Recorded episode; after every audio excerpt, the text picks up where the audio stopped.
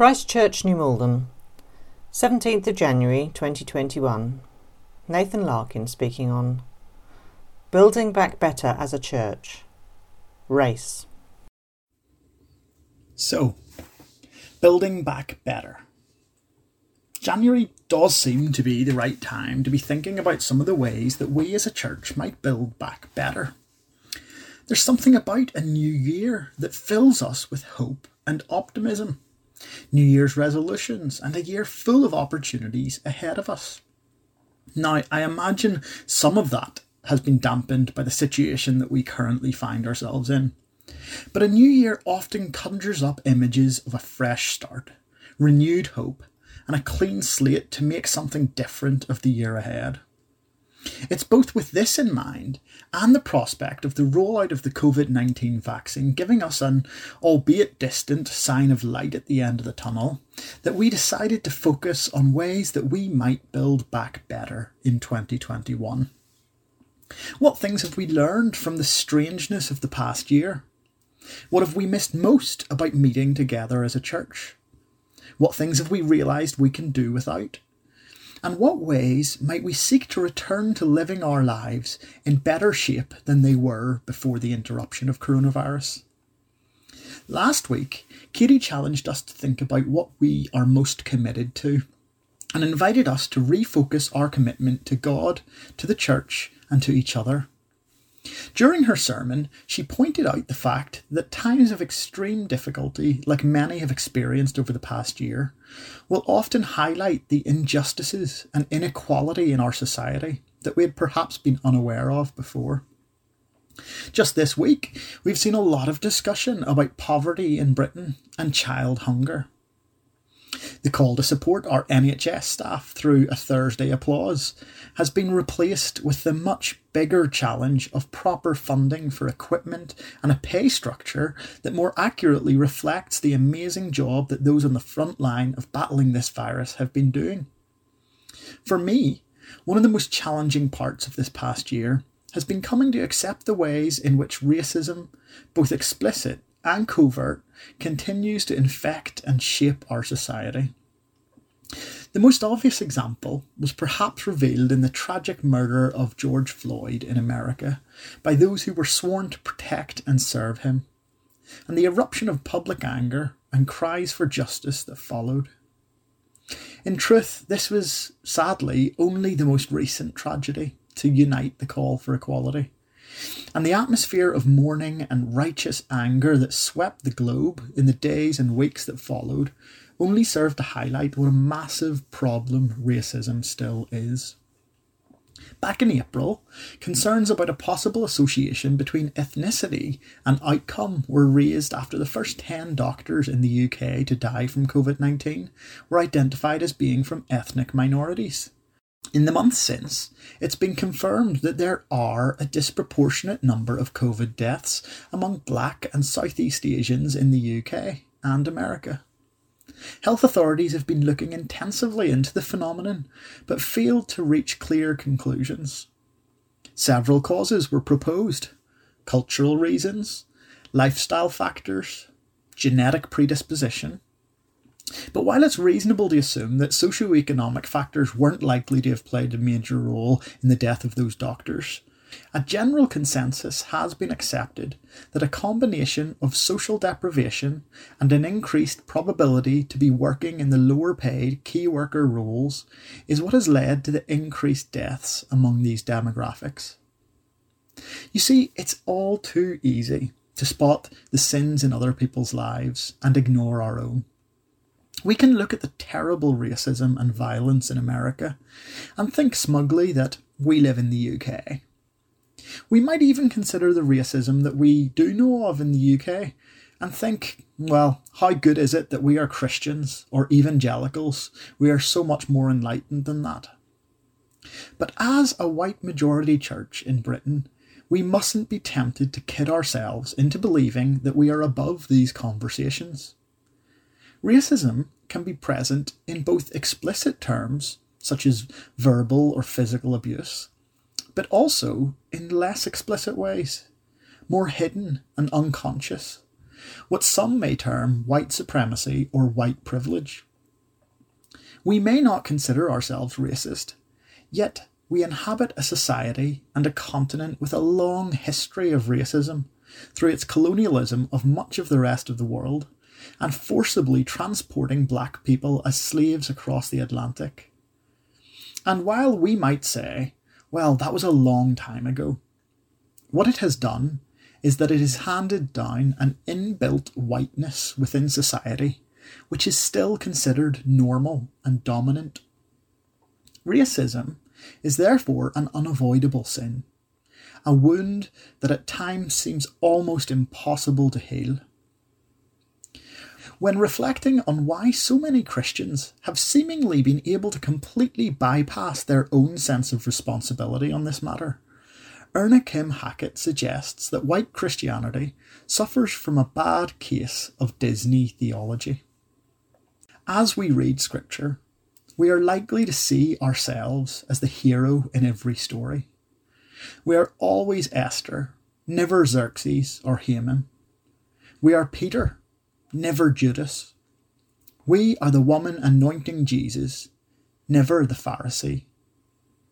We are the Jews escaping slavery, never Egypt.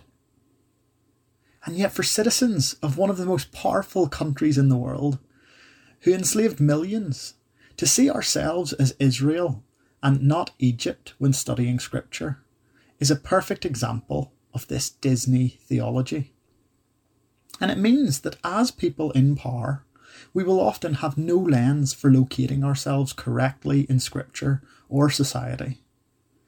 She contends that this basic lack of self awareness has often made us blind and utterly ill equipped to engage with issues of power and injustice.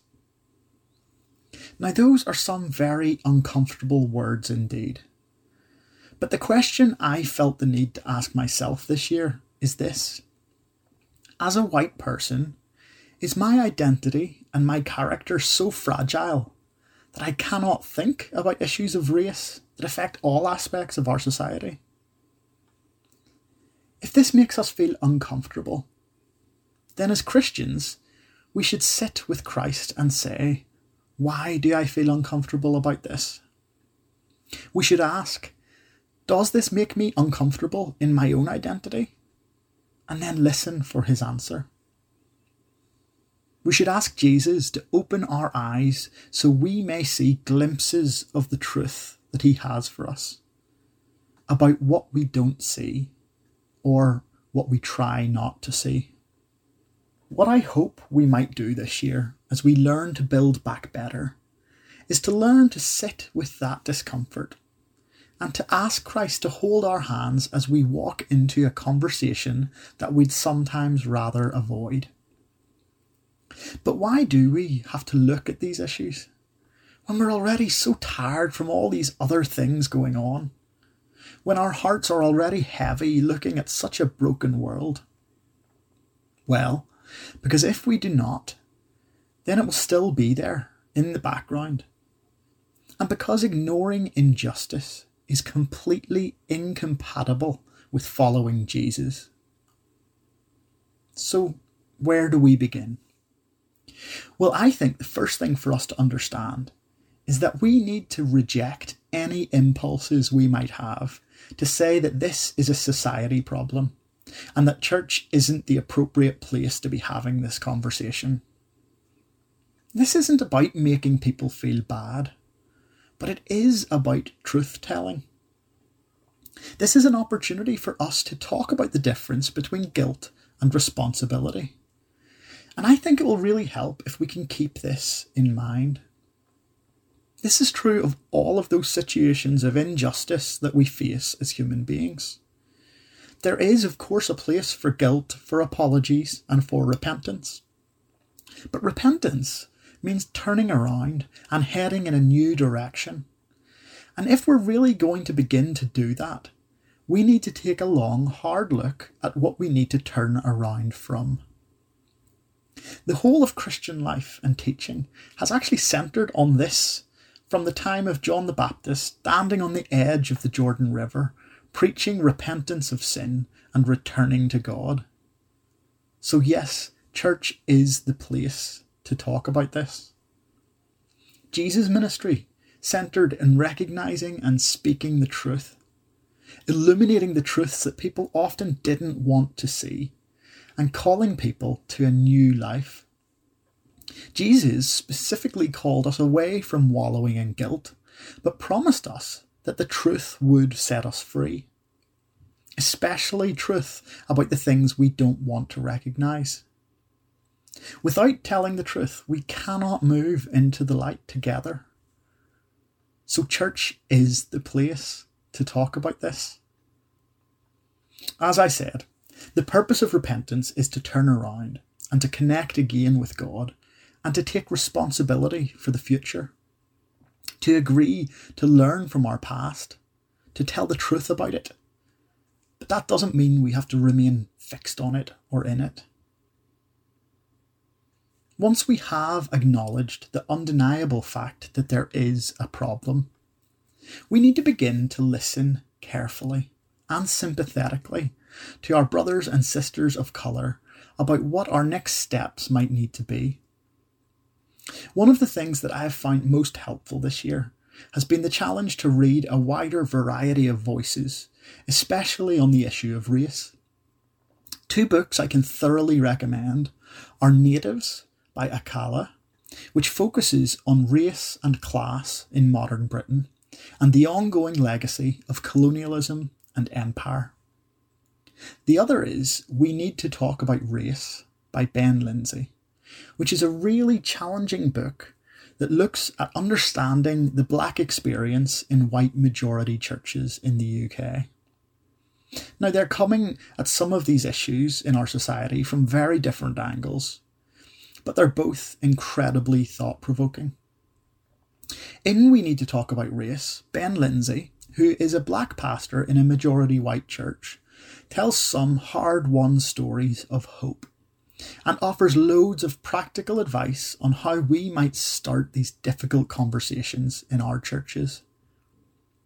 It is, of course, a tricky subject, but he holds the reader's hand as he walks them through the trickier aspects of racial reconciliation for Christians.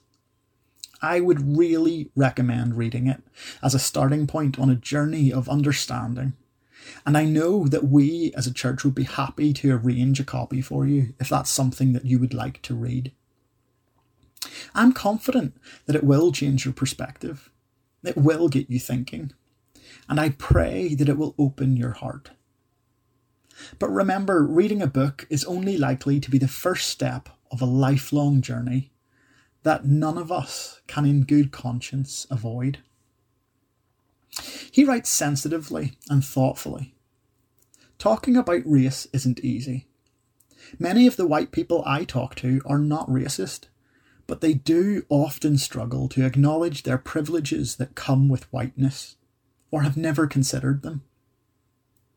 He's not trying to produce a them and us mentality, but he is trying to start a conversation. We Christians need to talk about race, he says. Just because we aren't able to see racism doesn't mean it's not happening. We need to listen to and trust the assessments of our brothers and sisters who have experienced it themselves. Lindsay describes how being black in a white majority church can be a bit like the first day of a new school on repeat. Your natural insecurities come to the surface. Will I be included? Will I be noticed? Over time, repeated slights, verbal and otherwise, can lead to a deep feeling of isolation and exclusion. He gives examples of othering that he has observed in churches with a white majority culture. He says, I have been in church contexts where my clothes, physical appearance, and music tastes have been highlighted, and white people have set the tone of exclusion, making their norms the benchmark against which everyone else is judged. Sometimes I'm othered in words, sometimes in tone. Black people can be made to feel the odd ones out, not belonging to the in crowd. He talks about banter and jibes, like the stereotypical, oh, black people are always late joke. And he shares stories like that of a black woman greeted at church by a white woman who wanted to touch her hair. In church, he's heard sly jokes about a black man's muscular appearance, that although he was sure was unintentional, plays into a stereotype of black male physicality and black body politics. Now, you may be thinking, what a minefield. Where do we start? But we must at least be willing to listen to stories like this and be seeking to learn from them. And how do people of colour respond to this kind of treatment? They become less fully themselves in the church context, only feeling truly able to express themselves in other environments. He also talks about how, as a black man, he often feels that he is fending off negative assumptions about himself before he has even opened his mouth. The sports clothes that he wears for his morning run, to many, seem to associate him with criminality, creating a sense of fear for some white people. He describes how he often notices white people crossing the road or holding tightly to their bags as he approaches. I also read recently about the challenges and assumptions faced by people of colour who are professionals, like the GP who describes how she is often mistaken for the cleaner, or is asked if she knows when the doctor will arrive, or the young black lawyer who is constantly assumed to be the defendant when he turns up to court in his suit. These are just some examples that position black people as the criminal, the threat, and not capable or worthy of having a top profession. Society projects these stereotypes and limitations onto black people. But in church, where God shows no partiality, we should be able to expect better. Talking about race is very difficult, and we may say the wrong thing from time to time. But for the white majority, we can surely begin by listening to our brothers and sisters of colour, standing with them against racism, and seeking to serve them as we can. As we do that, we may finally get a glimpse of the great crowd which no one can number from every tribe and nation, all united in love for the Lord Jesus. While listening is a start, over time as we seek to build back better, we're going to need to become a church that more and more often is confronting these issues and resisting them. We may appear to be more enlightened today than some of those who have come before us, but the structural issues remain. The fact is that the UK has never been a level playing field for people of colour, and the church needs to be conscious of that. Silence is not an option as silence will rightly be interpreted as apathy or collusion. Does that mean that we should see racism everywhere and talk about nothing else? Of course not. But just because we can't do everything doesn't mean we can't do something. Sitting on the fence is not an option. And nor is it nearly enough to say something like, well, we should just be preaching the gospel. So, what does that look like day to day in our churches? Well, as Lindsay points out, it's got to be more than just crossing the room to talk to those of another racial background, although that is at least a start. Instead, it's got to be actively encouraging those brothers and sisters to participate in redesigning and rearranging the room he helpfully points out the differences between seeking to be diverse as a church and really wanting to be inclusive. At the heart of Christianity is a desire to reconcile all humanity under the banner of Jesus Christ, which is of absolute importance. But this should not come at the cost of what makes us diverse and distinct. Creating inclusive communities where people of colour feel that they are a valued part of the culture, not just observers, is more complicated. The quest for racial diversity cannot just be a value on a church website. It must be at the heart of all we do and be something that we suffer for. But to pursue racial diversity without inclusivity isn't enough. True integration means being included in and creating and contributing to the church's culture. So, if we're to unlearn racism, if we're to resist it, what kind of church is needed? I think that a good place to start for us is to remember that we are a church, as Paul says in Ephesians, that must first remember we are Gentiles by birth. Gentiles meant being a people who were separate from Christ, who were excluded from citizenship in Israel, who were foreigners to God's promises, without hope and without God. It's not a good place to be. But the story of the church is one in which, through the grace of Jesus, not through anything we earned, God has joined us to his people. God has reconciled us to himself. Now, the dividing wall that separated us has been taken down at the cross, and a new humanity, a new creation has been made possible in Christ. We who would be Gentiles have become citizens and members of God's people. And the gospel announces that it's no longer possible to be Jew or Gentile, but that we are one and the same in Christ. So, why is it important that we remember we were Gentiles? Well, because when we don't, and this is one of the tragic parts of the history of the church, we become prone to thinking that we are uniquely special, that we are God's choice, that the story of Scripture was always about us. We lose our humility and we lose sight of God's grace. Later, in Ephesians 6, Paul calls the church to put on the armour of God.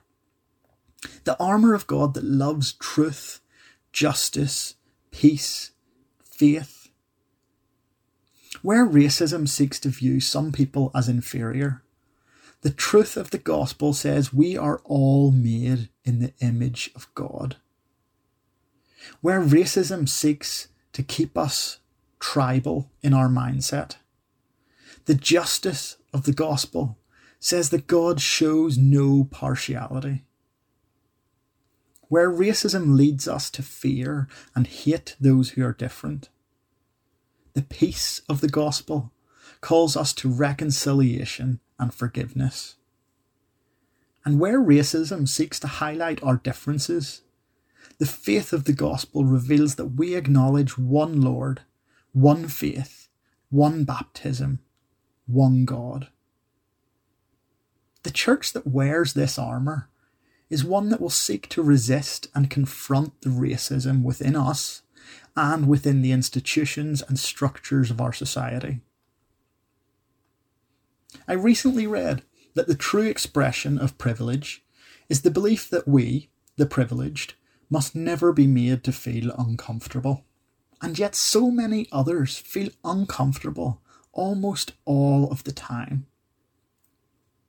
If we feel uncomfortable because of what I've just said about the church, about racism, and about privilege, good. That's an appropriate response. The desire to look away means that we do understand at least a little of the negative impact of this. So don't feel guilty about feeling uncomfortable. We should feel uncomfortable. But don't turn away from that discomfort. And don't let discomfort morph into anger at those who name a problem. Instead, acknowledge the discomfort and ask for God's help. The Bible is full to the brim with calls for unity, justice, equality, and love. So, church is the place to talk about racial inequality. Now is the time to confront it. And as we seek to build back better as a church, may we ask for God's help to open our eyes and soften our hearts and to give us a vision of what His kingdom come might actually look like. But also know that God will never leave us in a place of despair. Because we do not face these problems alone, there is hope. But we need to act on that hope. This is a situation that cannot continue. As a church, we need to become a beacon of that hope, a glimpse of what one day will be. And this really is only the beginning of the conversation that we need to have. If this is something that you have been affected by, or something that you feel passionate about, then your voice is going to be important, and we want to hear from you. But I'm going to finish with this quote from St. Augustine of Hippo, a black North African bishop, who challenges us Hope has two beautiful daughters. Their names are anger and courage. Anger that things are the way they are, and courage to see that they do not remain as they are.